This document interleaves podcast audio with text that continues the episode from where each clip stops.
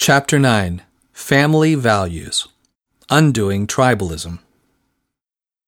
One love, one heart. Let's get together and feel all right. Bob Marley.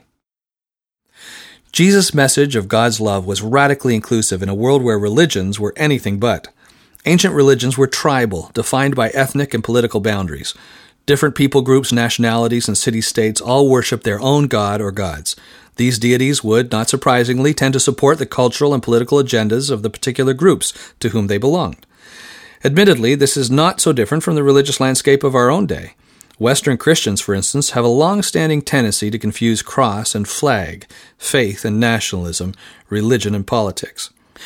It was into this world of competing deities that Jesus came with a strong rebuke. Although the focus of his message was on one particular ethnic religion that had lost its touch with its universal focus, the principles of his rebuke are universally transferable. The ancient prophets called Israel to share what light they had with the entire world, Isaiah 42 6 and 49 6. When Jesus came, he accused Israel of keeping that light for themselves, Matthew 5 14 16.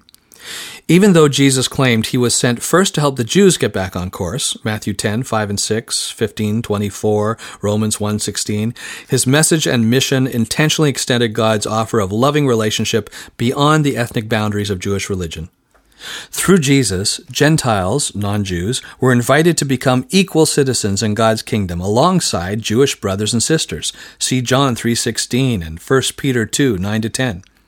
As King of the Jews, Jesus invited his own people to give up their claims of exclusivity and to join him in ushering in the universal sisterhood and brotherhood that faith can bring.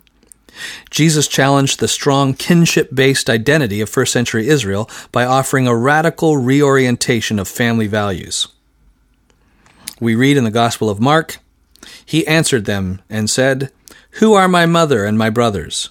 And looking at those who were sitting around him in a circle, he said, Here are my mother and my brothers, for whoever does the will of God is my brother and sister and mother.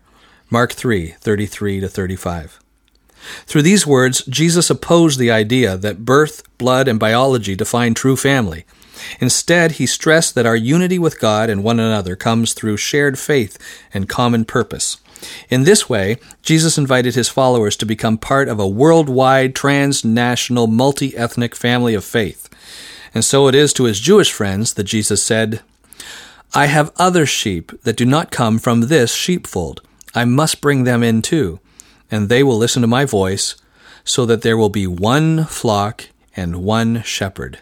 John 10:16. The apostle Paul described the inclusive reality of the kingdom this way: there is no longer Jew or Greek. There is no longer slave or free. There is no longer male and female. For all of you are one in Christ Jesus. And if you belong to Christ, then you are Abraham's offspring, heirs according to the promise. Galatians 3:28 and 29. And again, in this new life, it doesn't matter if you are a Jew or a Gentile, circumcised or uncircumcised, barbaric, uncivilized, slave or free. Christ is all that matters, and he lives in all of us. Colossians 3:11. In Christ's kingdom, ethnicity, social status, or gender identity are no longer important categories of distinction. Instead, all members of this kingdom are unified as one family, with God as our shared father and Abraham as our shared ancestor. Think for a moment about the many horrors of the past that have grown out of ethnic loathing.